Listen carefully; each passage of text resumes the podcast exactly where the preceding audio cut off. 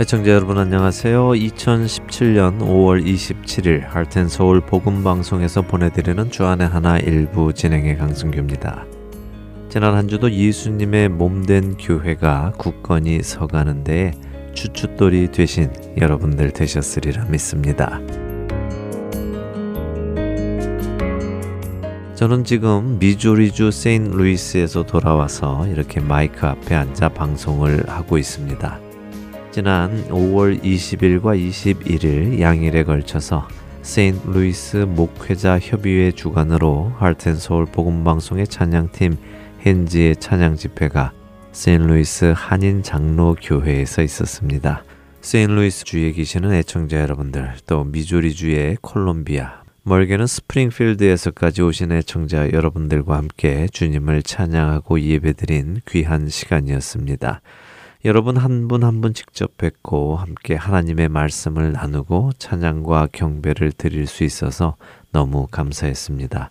모든 영광을 하나님께 드리고요. 우리가 그때 함께 결단했듯이 이제는 나를 위해 사는 것이 아니라 세상에서 부름받아 나와 천국의 백성으로 주를 위해 살아가시는 우리 모두 되기를 바랍니다.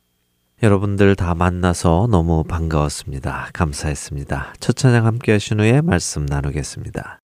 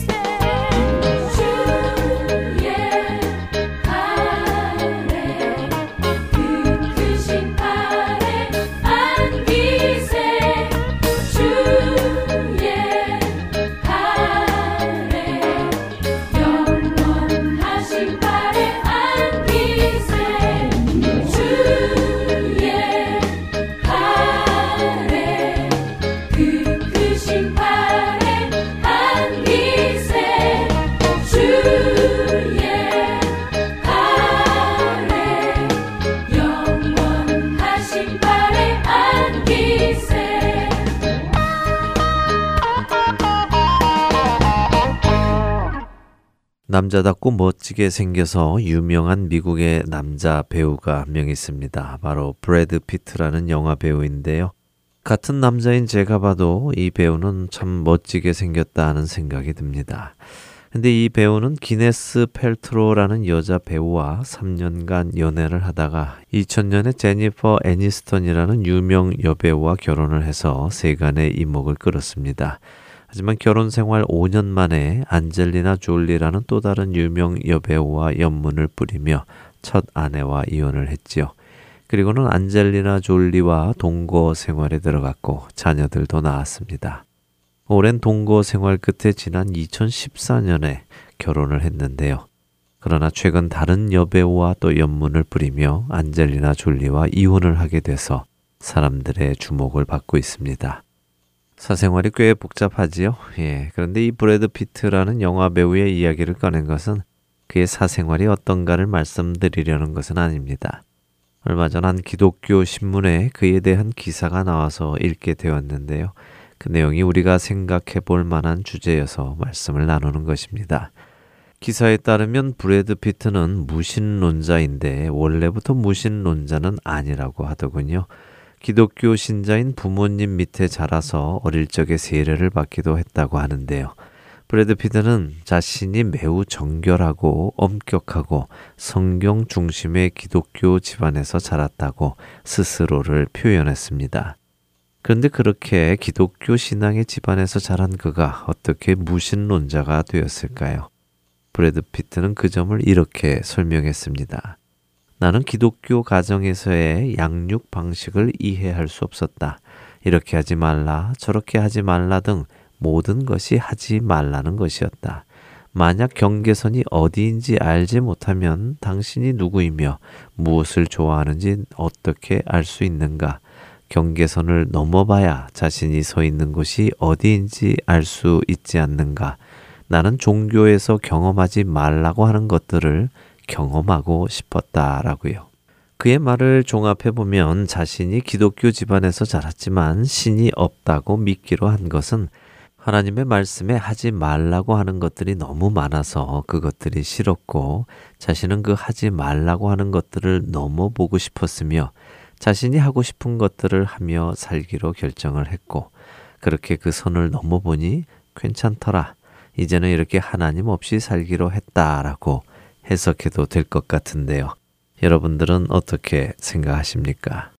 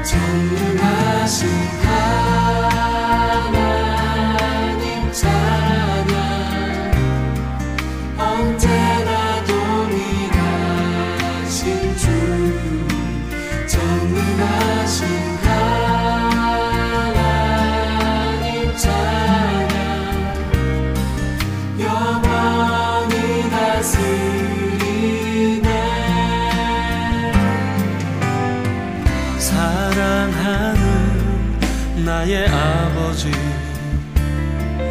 이름 높여드립니다. 주의 나라 찬양 속에 임하시니 능력에 주께 찬송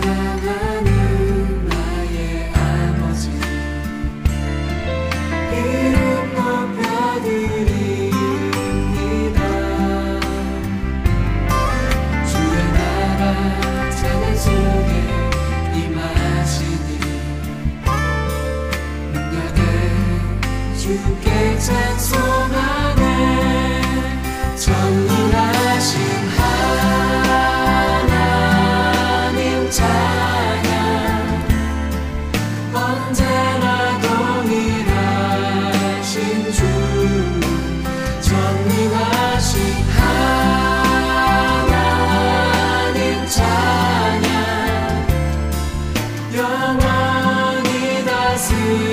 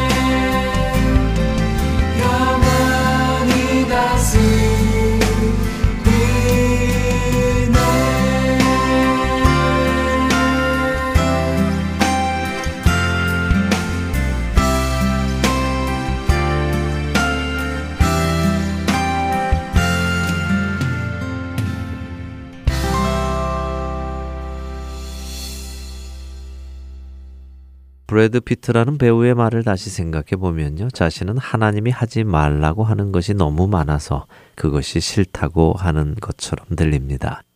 자신이 하고 싶은 것들을 하며 살고 싶다는 말이겠지요. 그런 글을 보며 우리 인간의 본성을 생각해 보게 됩니다.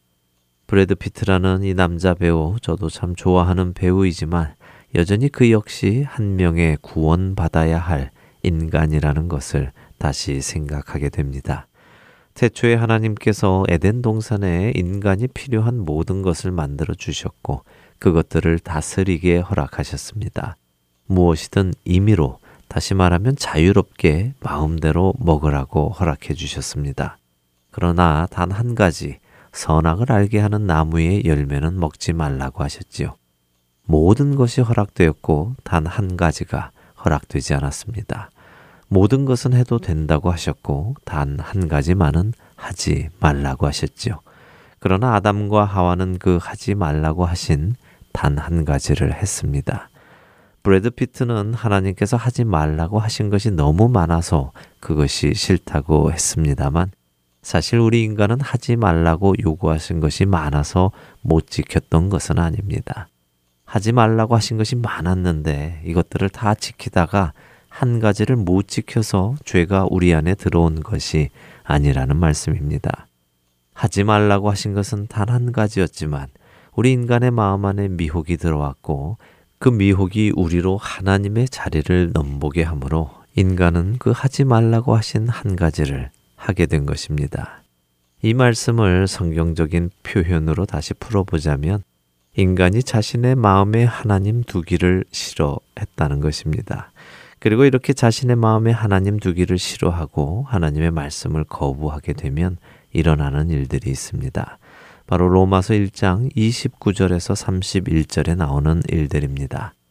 곧 모든 불의, 추악, 탐욕, 악의가 가득한 자요, 시기, 살인, 분쟁, 사기, 악독이 가득한 자요, 수군수군하는 자요, 비방하는 자요, 하나님께서 미워하시는 자요, 능력하는 자요, 교만한 자요, 자랑하는 자요, 악을 도모하는 자요, 부모를 거역하는 자요, 우매한 자요, 배약하는 자요, 무정한 자요, 무자비한 자라.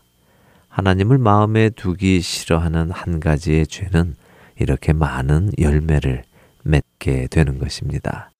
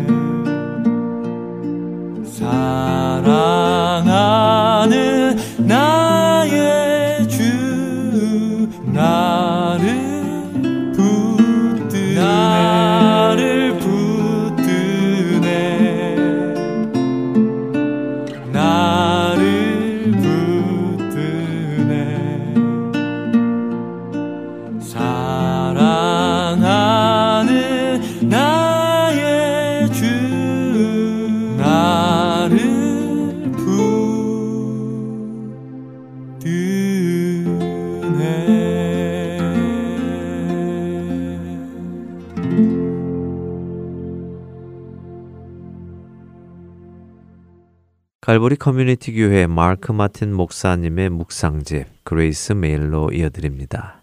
박재필 아나운서가 낭독해 드립니다.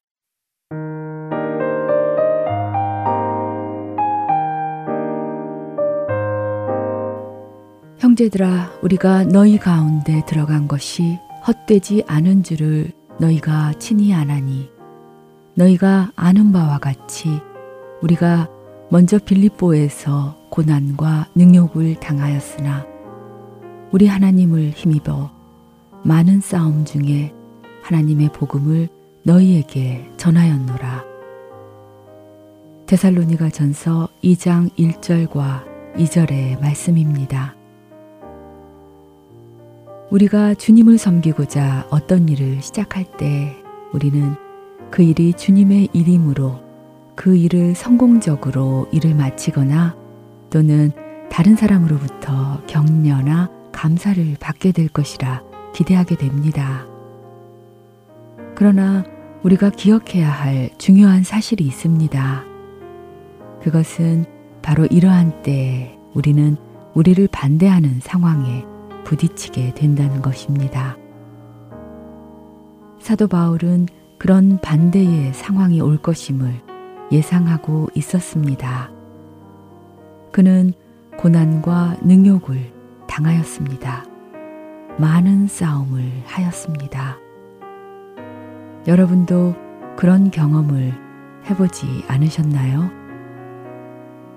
우리는 주님을 섬기려고 하는 모든 때에 어떤 식으로든 반대에 부딪히게 됩니다.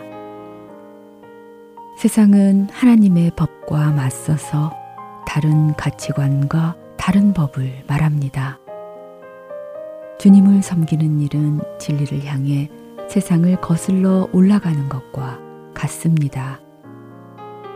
바울은 우리에게는 많은 반대 세력 또는 대항하는 이들이 있다고 얘기합니다. 주님께서 우리를 세상으로 보내십니다. 직장에서, 학교에서, 가정에서, 또 지역사회에 들어가 변화될 수 있는 기회를 열어주시기에 우리는 반대하는 이들을 향해 복음을 전할 수 있습니다. 캠벨 모건은 말했습니다. 만약 당신이 섬기는 곳에 반대하는 이들이 없다면 당신은 주님을 섬기는 것이 아닙니다. 당신은 엉뚱한 곳에서 섬기고 있는 것입니다.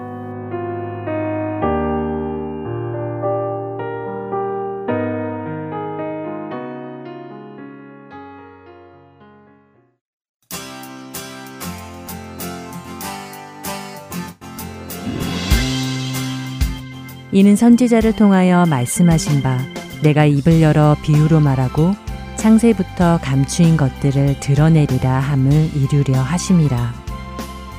예수님께서는 복음서를 통해 많은 것을 비유로 말씀해 주셨습니다. 우리는 예수님의 그 비유를 통해 창세부터 감추인 것들을 볼 수 있게 되었습니다. 노스캐롤라이나 그린스보로 한인 장로교회 한일철 목사님이 설명해 주시는 예수님의 비유. 주안의 하나 4부에서 들으실 수 있습니다. 주안의 하나 4부는 스마트폰 앱, 팟캐스트, 홈페이지, 그리고 mp3 cd를 통해 들으실 수 있습니다. 자세한 문의는 사무실 전화번호 602-866-8999로 해주시면 안내해 드리겠습니다.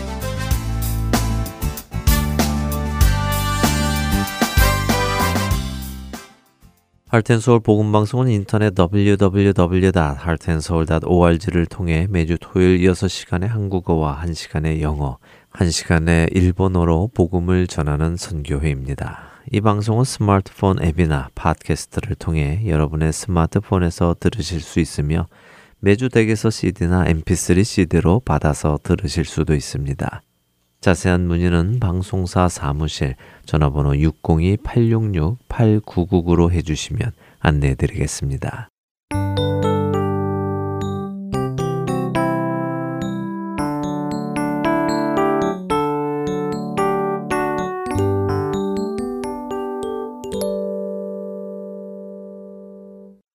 이스라엘에서 사역하시는 유병성 목사님과 떠나는 성경 여행 베들레헴에서 예루살렘까지 함께 하시겠습니다. 베들레헴에서 예루살렘까지 이 프로그램은 성경의 말씀을 따라 다윗의 삶을 깊이 따라가 보는 시간입니다. 그렇기에 그 내용이 꽤 깊습니다. 차에서 운전하시며 한 번 듣고 끝내시기에는 어려울 수도 있고 또 이해가 온전히 되지 않을 수도 있습니다. 하나님의 말씀인 성경을 더 깊이 이해하기 위해서는 우리의 노력이 필요합니다. 일주일에 한 번 따로 시간을 내셔서 유병성 목사님께서 준비해 주신 지도를 펴시고 또 성경도 펴시고 방송을 들으시면 다윗의 생애를 통해 하나님의 인도하시는 손길을 체험하실 수 있으실 것입니다. 어렵다고 포기하지 마시고요. 바쁘다고 제쳐두지 마시고 꼭 시간을 내셔서 공부하시기를 부탁을 드립니다. 지도는 본 하트앤서울 복음방송 홈페이지 www.heartandsoul.org에 가셔서 방송 듣기를 클릭하신 후에 Part 1 From Bethlehem to Jerusalem Map이라는 링크를 누르시면 찾으실 수 있습니다. 지도를 찾으시는 데 도움이 필요하신 분들은 언제든지 복음방송 사무실로 전화 주시기 바랍니다. 오늘은 엔게디 요새라는 제목으로 말씀 전해 주십니다.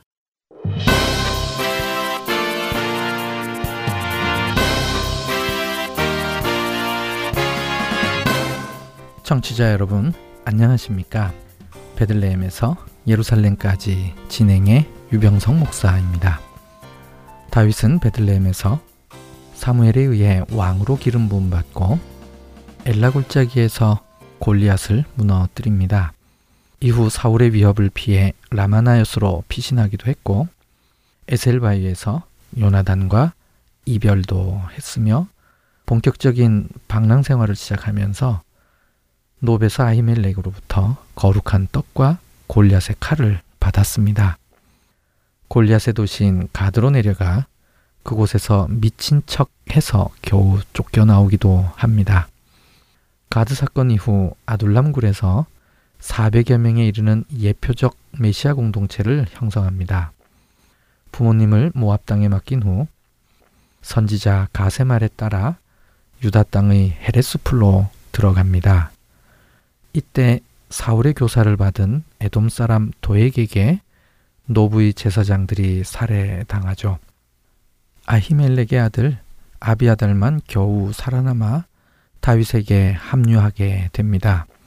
그는 다윗 공동체에서 제사장이라는 중요한 역할을 감당하게 되죠. 다윗은 하나님의 뜻에 따라 그 일날을 구원하고 이후 사울에게 맹렬히 쫓기게 되지만 셀라 하마느 곳에서 다윗은 사울의 추격대로부터 구원받게 됩니다. 이 시점에서 오늘 아홉 번째 여정이 시작됩니다. 사울의 추격을 포기하고 기부하로 돌아가자 다윗은 엔게디 요새에 머뭅니다. 다윗이 엔게디에 머물고 있다는 것을 어떤 사람이 사울에게 알립니다. 이 어떤 사람은 누구일까요? 앞 여정에서 살펴보았듯이 이번에도 10사람들 중에 일부일 것입니다. 사울은 다윗이 엔게디 요새에 있다는 보고를 받고 온 이스라엘에서 택한 3천명을 데리고 그를 잡으러 옵니다. 이때 데리고 온 3천명은 분명 사울왕 초기인 사무엘상 13장 2절과 연관이 있을 것입니다. 사무엘상 13장 1절 사울이 왕이 될 때에 40세라 그가 이스라엘을 다스린 지 2년에 2절 이스라엘 사람 3천명을 택하여 그 중에서 2천명은 자기와 함께 믹마스와 베델 산에 있게 하고 1천명은 요나단과 함께 베냐민 기브아에 있게 하고 남은 백성은 각기 장막으로 보내니라. 당시 3천명이면 사울이 동원할 수 있는 상비군 전체를 다 동원한 것입니다. 이는 무리한 동원입니다.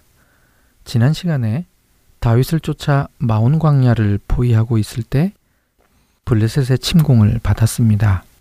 그래서 다윗 쫓는 것을 포기하고 돌아갔었지요.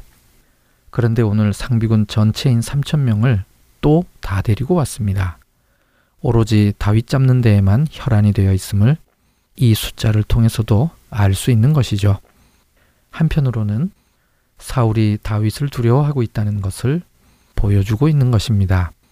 사울은 적은 숫자로는 도저히 다윗을 상대할 수 없었기 때문이죠. 다윗은 이미 군사적 재능이 인정된 용사입니다. 어렸을 때부터 목동으로서 광야지대에도 능숙한 사람이었지요. 더군다나 다윗은 벌써부터 엔게디 요새를 최후의 보루로 여기며 들락날락 했었습니다. 이런 상황이라면 사울은 다윗을 두려워할 만하죠. 24장 2절 사울이 온 이스라엘에서 택한 사람 3천 명을 거느리고 다윗과 그의 사람들을 찾으러 들염소 바위로 갈새 사울이 엔게디 요새 근처에 있는 들염소 바위로 갔다고 구체적으로 묘사하고 있습니다. 사해는 아시다시피 세계에서 제일 낮은 곳으로서 Syrian African Valley에 있으며 양쪽 가장자리가 엄청난 절벽으로 이루어져 있습니다. 엔게디는 사해의 중간 지점 서쪽 가장자리에 있습니다. 이곳에 위압적으로 우뚝 서 있는 절벽 지형인 나칼 아르곳과 나칼 다비드에 의해 깊은 협곡으로 이루어져 있는 곳이죠. 나칼 아르곳과 나칼 다비드를 양쪽으로 끼고 가운데가 마치 산처럼 우뚝 솟아 있습니다. 이곳 역시 절벽에 가까운 가파른 지형을 이루는데 신기하고도 이곳 중간 즈음에 샘이 솟아납니다. 이 샘 이름이 엔게디입니다. 게디는 들염소의 새끼 혹은 어린 들염소를 말합니다. 엔은 샘이라는 뜻이고요. 그래서 엔게디를 직역을 하면 들염소 새끼의 샘입니다. 사해 지역 전체는 연평균 강수량이 50ml 미만입니다. 그래서 이곳은 거의 식물들이 자랄 수 없을 뿐더러 동물들도 살 수 없는 것이죠. 하지만 엥게디라는 큰 샘이 있어서 이곳만큼은 많은 동물들이 살고 있는 곳이죠. 특히 들염소들이 이곳 근처에 많이 살고 있죠. 이들 들염소들은 절벽에 익숙하기에 주로 절벽에서 목격되는데 이들에게는 절벽이야말로 천적으로부터 자신들을 보호해주는 장치인 것입니다.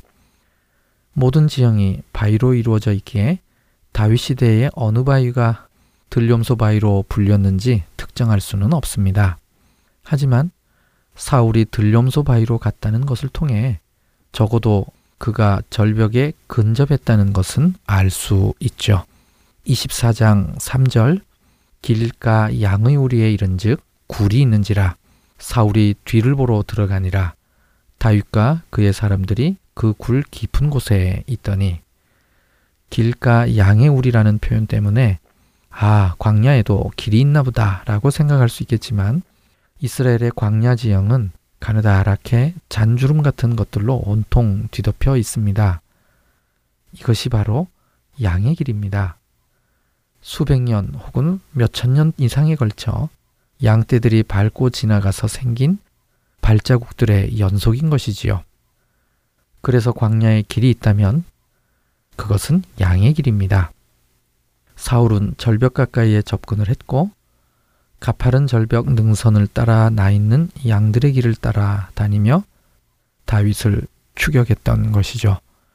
그때 마침 사울에게 생리적 현상을 해결해야 할 필요가 생겼네요. 본문에 사울이 뒤를 보러 들어가니라 라고 되어 있는데 이것은 정말 정말 멋진 번역입니다. 사실 히브리어는 레하섹 엣 레갈라브라고 되어 있는데 직역하면 그의 발을 가리우러라는 뜻입니다. 예전 개역 한글판 성경에는 이렇게 번역되어 있었습니다. 발을 가리운다라는 표현은 변을 보다라는 뜻입니다. 이것은 히브리어의 관형구적 표현으로 라시온나키라는 용법입니다. 더럽고 민망한 것을 둘러서 점잖게 표현하는 기법을 말하죠. 그리하여 사울이 찾아간 곳은 길가 양의 우리에 있는 굴이었습니다. 양의 우리에 해당하는 히브리어 그대로 타존의 뜻은 양 울타리들입니다. 이것은 오늘날 베두인들이 사는 광야 지역에 가면 흔히 볼 수 있는 모습이죠.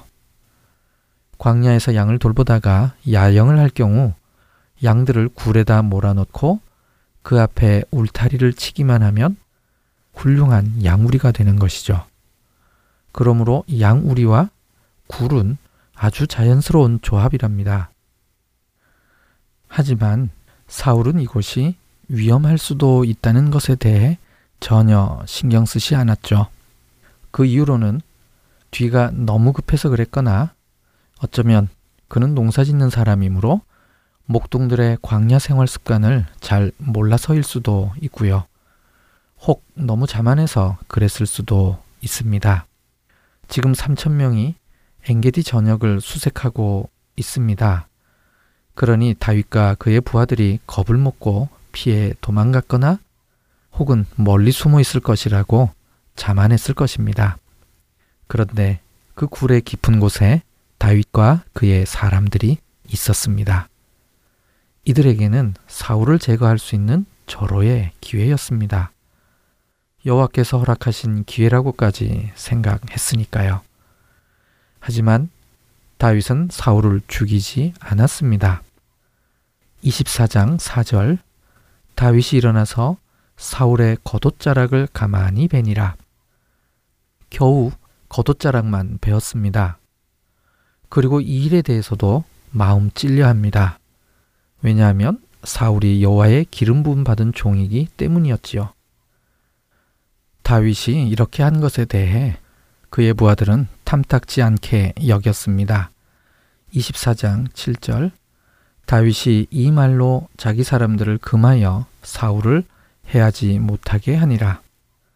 다윗이 이 말, 즉 사울의 기름 부음 받음에 대한 말로서 자기 사람들을 금했다고 했는데 히브리어 본문은 해석하기가 굉장히 어려운 단어가 사용되었습니다. 샤샤라는 동사가 쓰였습니다. 가르다, 쪼개다, 혹은 조각내다라는 뜻입니다. 짐승의 굽이 갈라지다를 표현할 때 쓰는 동사인데요. 직역하면 다윗이 이 말로 자기 사람들을 완전히 갈라놓아 사울을 해하지 못하게 하니라입니다. 다윗은 그의 수하들과 뜻을 전적으로 달리해서 의견이 완전히 갈라졌음을 표현한 것이죠.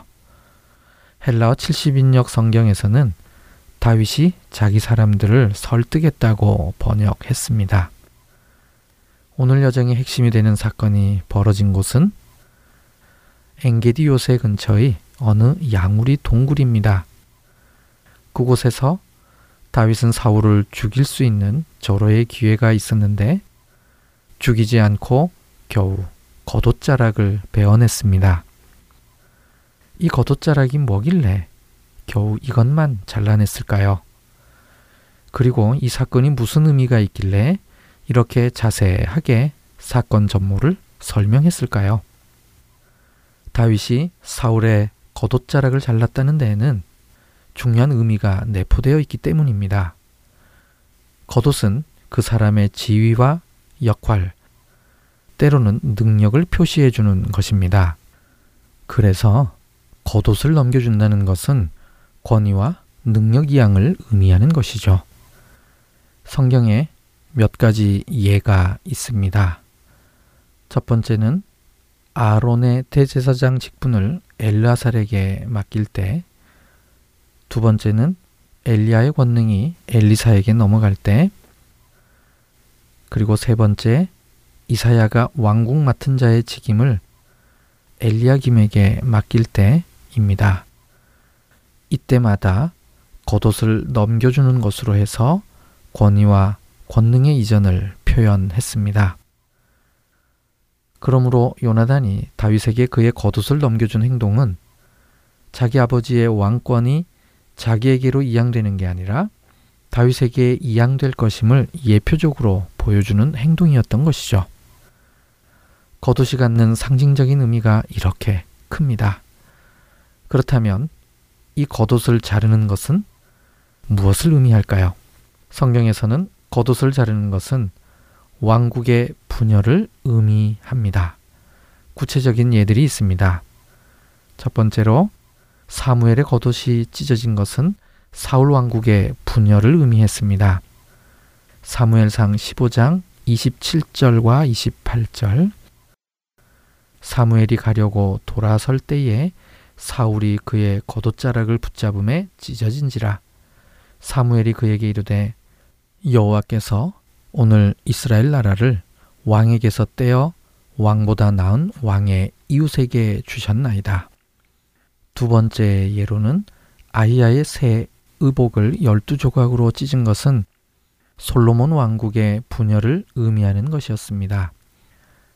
열왕기상 11장 30절과 31절 아이야가 자기가 입은 새 옷을 잡아 열두 조각으로 찢고 여로보암에게 이르되 너는 열 조각을 가지라 이스라엘의 하나님 여호와의 말씀이 내가 이 나라를 솔로몬의 손에서 찢어 빼앗아 열 지파를 내게 주고 그러므로 다윗이 사울 왕의 겉옷을 베어낸 것은 사울의 왕국이 찢어져서 다윗의 손에 들어올 것이고 궁극적으로 온 나라가 다윗의 손에 들어올 것임을 보여주는 상징적 행동입니다. 그런데 중요한 것은 이 일이 폭력적 방법으로 이루어지는 것이 아니라 합법적으로 이루어질 것임을 보여주는 예표적 사건이라는 것입니다. 우리는 이 예표적 의미를 동굴 밖에서 있었던 다윗과 사울의 대화를 통해 알 수 있습니다. 다윗이 사울을 이해하는 가장 기본적인 것은 그는 여호와의 기름 부은 받은 종이라는 것입니다. 다윗이 사울을 부르는 호칭을 살펴보면 6절에서 여호와의 기름 부음을 받은 내 주, 여호와의 기름 부음을 받은 자라고 했습니다. 8절에서는 내 주 왕이여 10절에서 내 주 그리고 다시 한번 여호와의 기름 부음을 받은 자라고 호칭합니다. 그리고 11절에서는 아주 특이하게 사울을 내 아버지여라고 부릅니다. 다른 곳에서는 한 번도 이렇게 부른 적이 없습니다. 여기서가 유일합니다. 마지막으로 14절에 이스라엘의 왕이라고 부릅니다. 다윗은 이렇게 호칭으로만 사울을 존대한 것이 아니라 행동으로도 보여주었습니다. 8절을 보면 다윗이 땅에 엎드려 절하고 모든 대화를 이어가 나갑니다. 땅에 엎드리는 것은 종이 주인 앞에 혹은 신하가 왕 앞에 하는 것이지요. 다윗은 사울에게 이렇게 함으로써 진심으로 자신을 낮추는 모습을 보여준 것이죠. 특별히 자신을 죽은 개와 벼룩으로 비유해서 진정 하찮은 존재임을 표현했습니다. 24장 14절 이스라엘 왕이 누구를 따라 나왔으며 누구의 뒤를 쫓나이까 죽은 개나 벼룩을 쫓음이니이다. 지금까지 있었던 두 사람의 대화 중에서 오늘의 이 대화가 가장 긴 대화입니다. 이 긴 대화를 통해서 다윗이 사울을 어떻게 생각하고 있었는지 알 수 있습니다. 특별히 11절에서 내 아버지여 라고 했습니다. 고대 근동의 외교적 문서에서도 약소국 왕이 강대국 왕 앞에서 자신을 아들이라고 표현하는 예들이 있기는 합니다. 하지만 이렇게 내 아버지여 라고 부르지는 않습니다. 어쩌면 다윗의 이런 표현 때문에 사울의 태도가 급변했을 수 있습니다. 다윗의 말을 듣고 사울이 울었다고 했으니까요.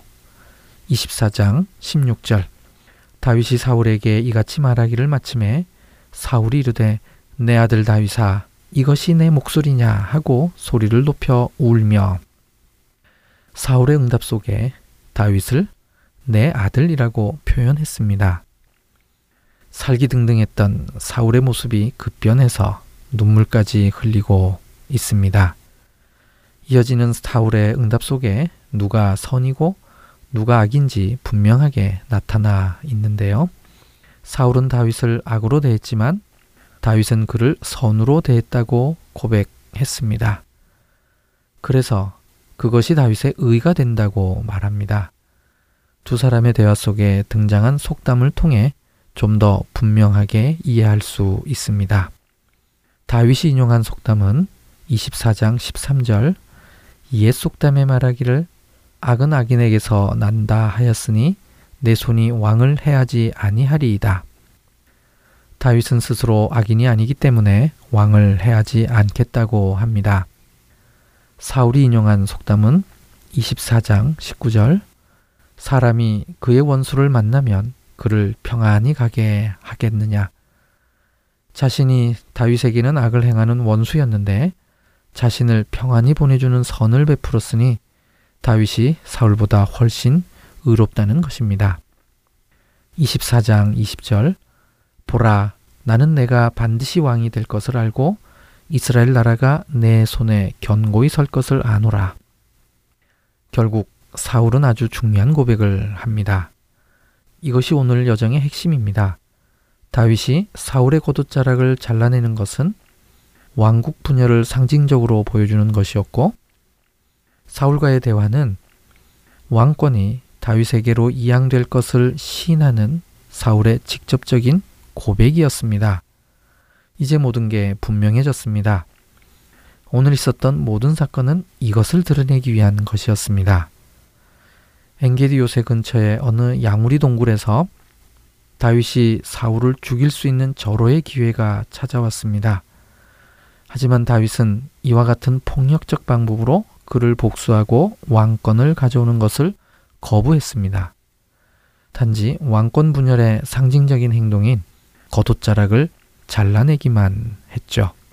여호와의 기름 부음 받은 자를 해치지 않는다는 다윗의 고백은 사울에 대한 존경뿐만 아니라 왕권 이양의 정당성을 더 강화시켜 주었습니다. 사울은 다윗의 선행에 의지해서 자신의 후손을 멸하지 않을 것을 호소합니다. 다윗은 그렇게 할 것을 맹세하고 서로 평안히 헤어집니다. 또 다른 형태의 셀라하마누곳이라 할 수 있죠. 오늘의 모든 사건은 엥게디 요새 근처에서 있었고 이 일을 모두 마치고 다윗과 그의 사람들은 요새로 올라갔다고 합니다. 오늘은 여기까지입니다.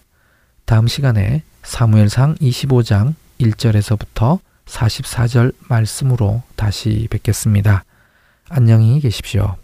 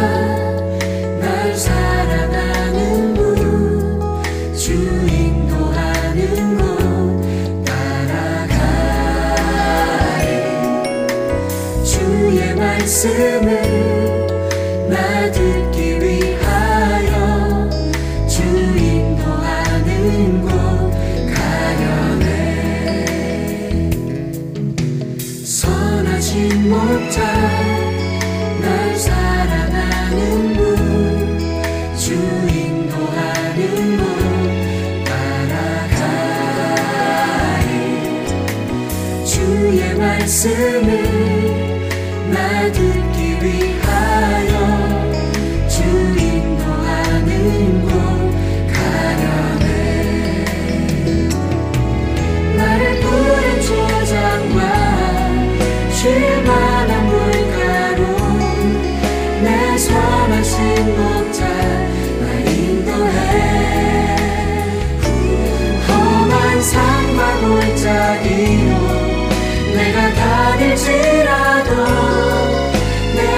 떠나지 못해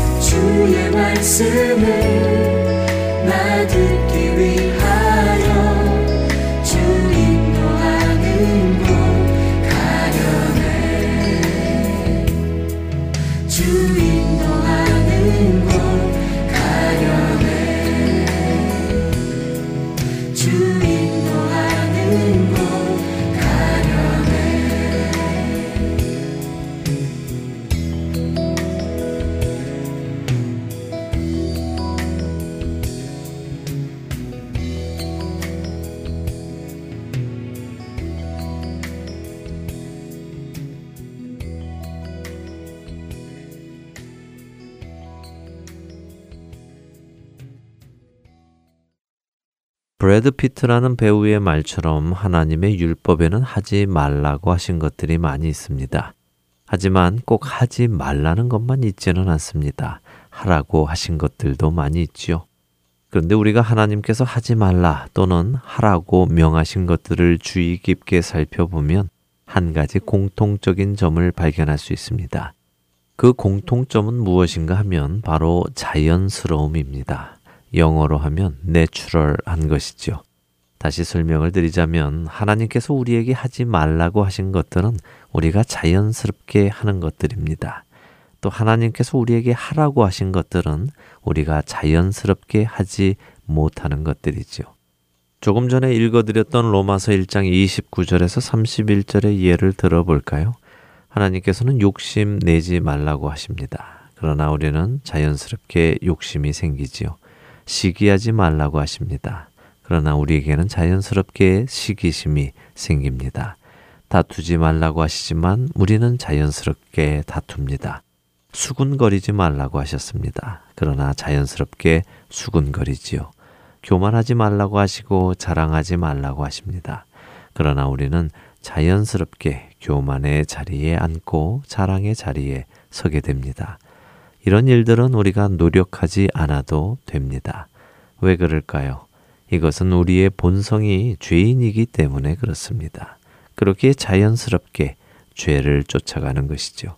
죄를 지으려 노력할 필요가 없습니다. 그저 내 육신이 원하는 대로 하면 죄를 짓게 되어 있습니다. 반대로 하라고 하신 것들을 생각해 보지요. 누군가 오른편 뺨을 치면 왼편도 돌려대라고 하십니다. 성령님께서 하나 되게 하신 것을 힘써 지키라고 하시지요. 또한 서로 사랑하라고 하십니다. 이렇게 하라고 하신 것들은 우리가 자연스럽게 할 수 없는 것들입니다. 우리가 노력해야 할 수 있는 것들입니다. 왜 그럴까요? 역시 마찬가지로 우리의 본성이 죄인이기 때문입니다. 그렇게 우리가 자연스럽게 할 수 없는 것들입니다. 그리스도인으로 살아간다는 것은 이런 것입니다. 우리의 본성대로 사는 것이 아니라 하나님의 말씀을 따라 사는 것이기에 이렇게 힘이 드는 것입니다. 그렇지만 이 일이 힘든 이유는 우리가 우리 스스로의 의로 이 일을 이루어 내려고 하기 때문에 힘이 드는 것입니다. 나의 육신의 본성은 죄를 따라가는데 그 본성으로 이기려 하니까 어렵게 되지요. 그러나 우리가 나의 육신의 본성으로 이기려 하지 않고 내 안에 살아계시는 성령님의 인도하심을 힘입어서 성령님을 따라간다면 이길 수 있습니다. 이미 그분께서 우리를 우리의 죄에서 자유하게 하셨기 때문입니다. 육신을 따르는 자는 육신의 일을, 영을 따르는 자는 영의 일을 생각하나니 육신의 생각은 사망이요 영의 생각은 생명과 평안이니라. 육신의 생각은 하나님과 원수가 되나니 이는 하나님의 법에 굴복하지 아니할 뿐 아니라 할 수도 없음이라. 육신에 있는 자들은 하나님을 기쁘시게 할 수 없느니라. 만일 너희 속에 하나님의 영이 거하시면 너희가 육신에 있지 아니하고 영에 있나니 누구든지 그리스도의 영이 없으면 그리스도의 사람이 아니라 또 그리스도께서 너희 안에 계시면 몸은 죄로 말미암아 죽은 것이나 영은 의로 말미암아 살아 있는 것이니라 예수를 죽은 자 가운데서 살리신 이의 영이 너희 안에 거하시면 그리스도 예수를 죽은 자 가운데서 살리신 이가 너희 안에 거하시는 그의 영으로 말미암아 너희 죽을 몸도 살리시리라. 그러므로 형제들아 우리가 빚진 자로 돼 육신에게 져서 육신대로 살 것이 아니니라. 너희가 육신대로 살면 반드시 죽을 것이로되 영으로서 몸의 행실을 죽이면 살리니 무릇 하나님의 영으로 인도함을 받은 사람은 곧 하나님의 아들이라. 로마서 8장 5절에서 14절의 말씀입니다. 하나님께서 우리에게 요구하시는 것은 브래드 피트라는 배우가 말한 것처럼 그렇게 많지 않습니다. 그분이 우리에게 요구하시는 것은 한 가지입니다. 그것은 내 마음에 그분을 모시라는 것입니다. 그것이 본질이기 때문입니다. 여러분은 그분을 여러분의 마음에 모시고 살고 계십니까? 그분을 여러분의 마음에 모시기를 기뻐하고 계십니까? 그분을 우리 마음에 모시기를 기뻐함으로 우리는 육신을 따라 사는 것이 아니라 성령을 따라 사는 사람이 될 것입니다. 바로 이런 축복이 저와 여러분 안에 함께 하시기를 간절히 소망하며 오늘 주안의 하나 일부 여기에서 마치도록 하겠습니다. 함께 해주신 여러분들께 감사드리고요. 저는 다음 주 이 시간 다시 찾아뵙겠습니다. 지금까지 구성과 진행의 강순기였습니다. 애청자 여러분, 안녕히 계십시오. 보소서 주님 나의 마음을 선한 것 하나 없습니다 그러나 내 모든 것 주께 드립니다. 사랑으로 안으시고 나 새롭게 하소서. 주님만 내게 주소서. 내 아버지 주님만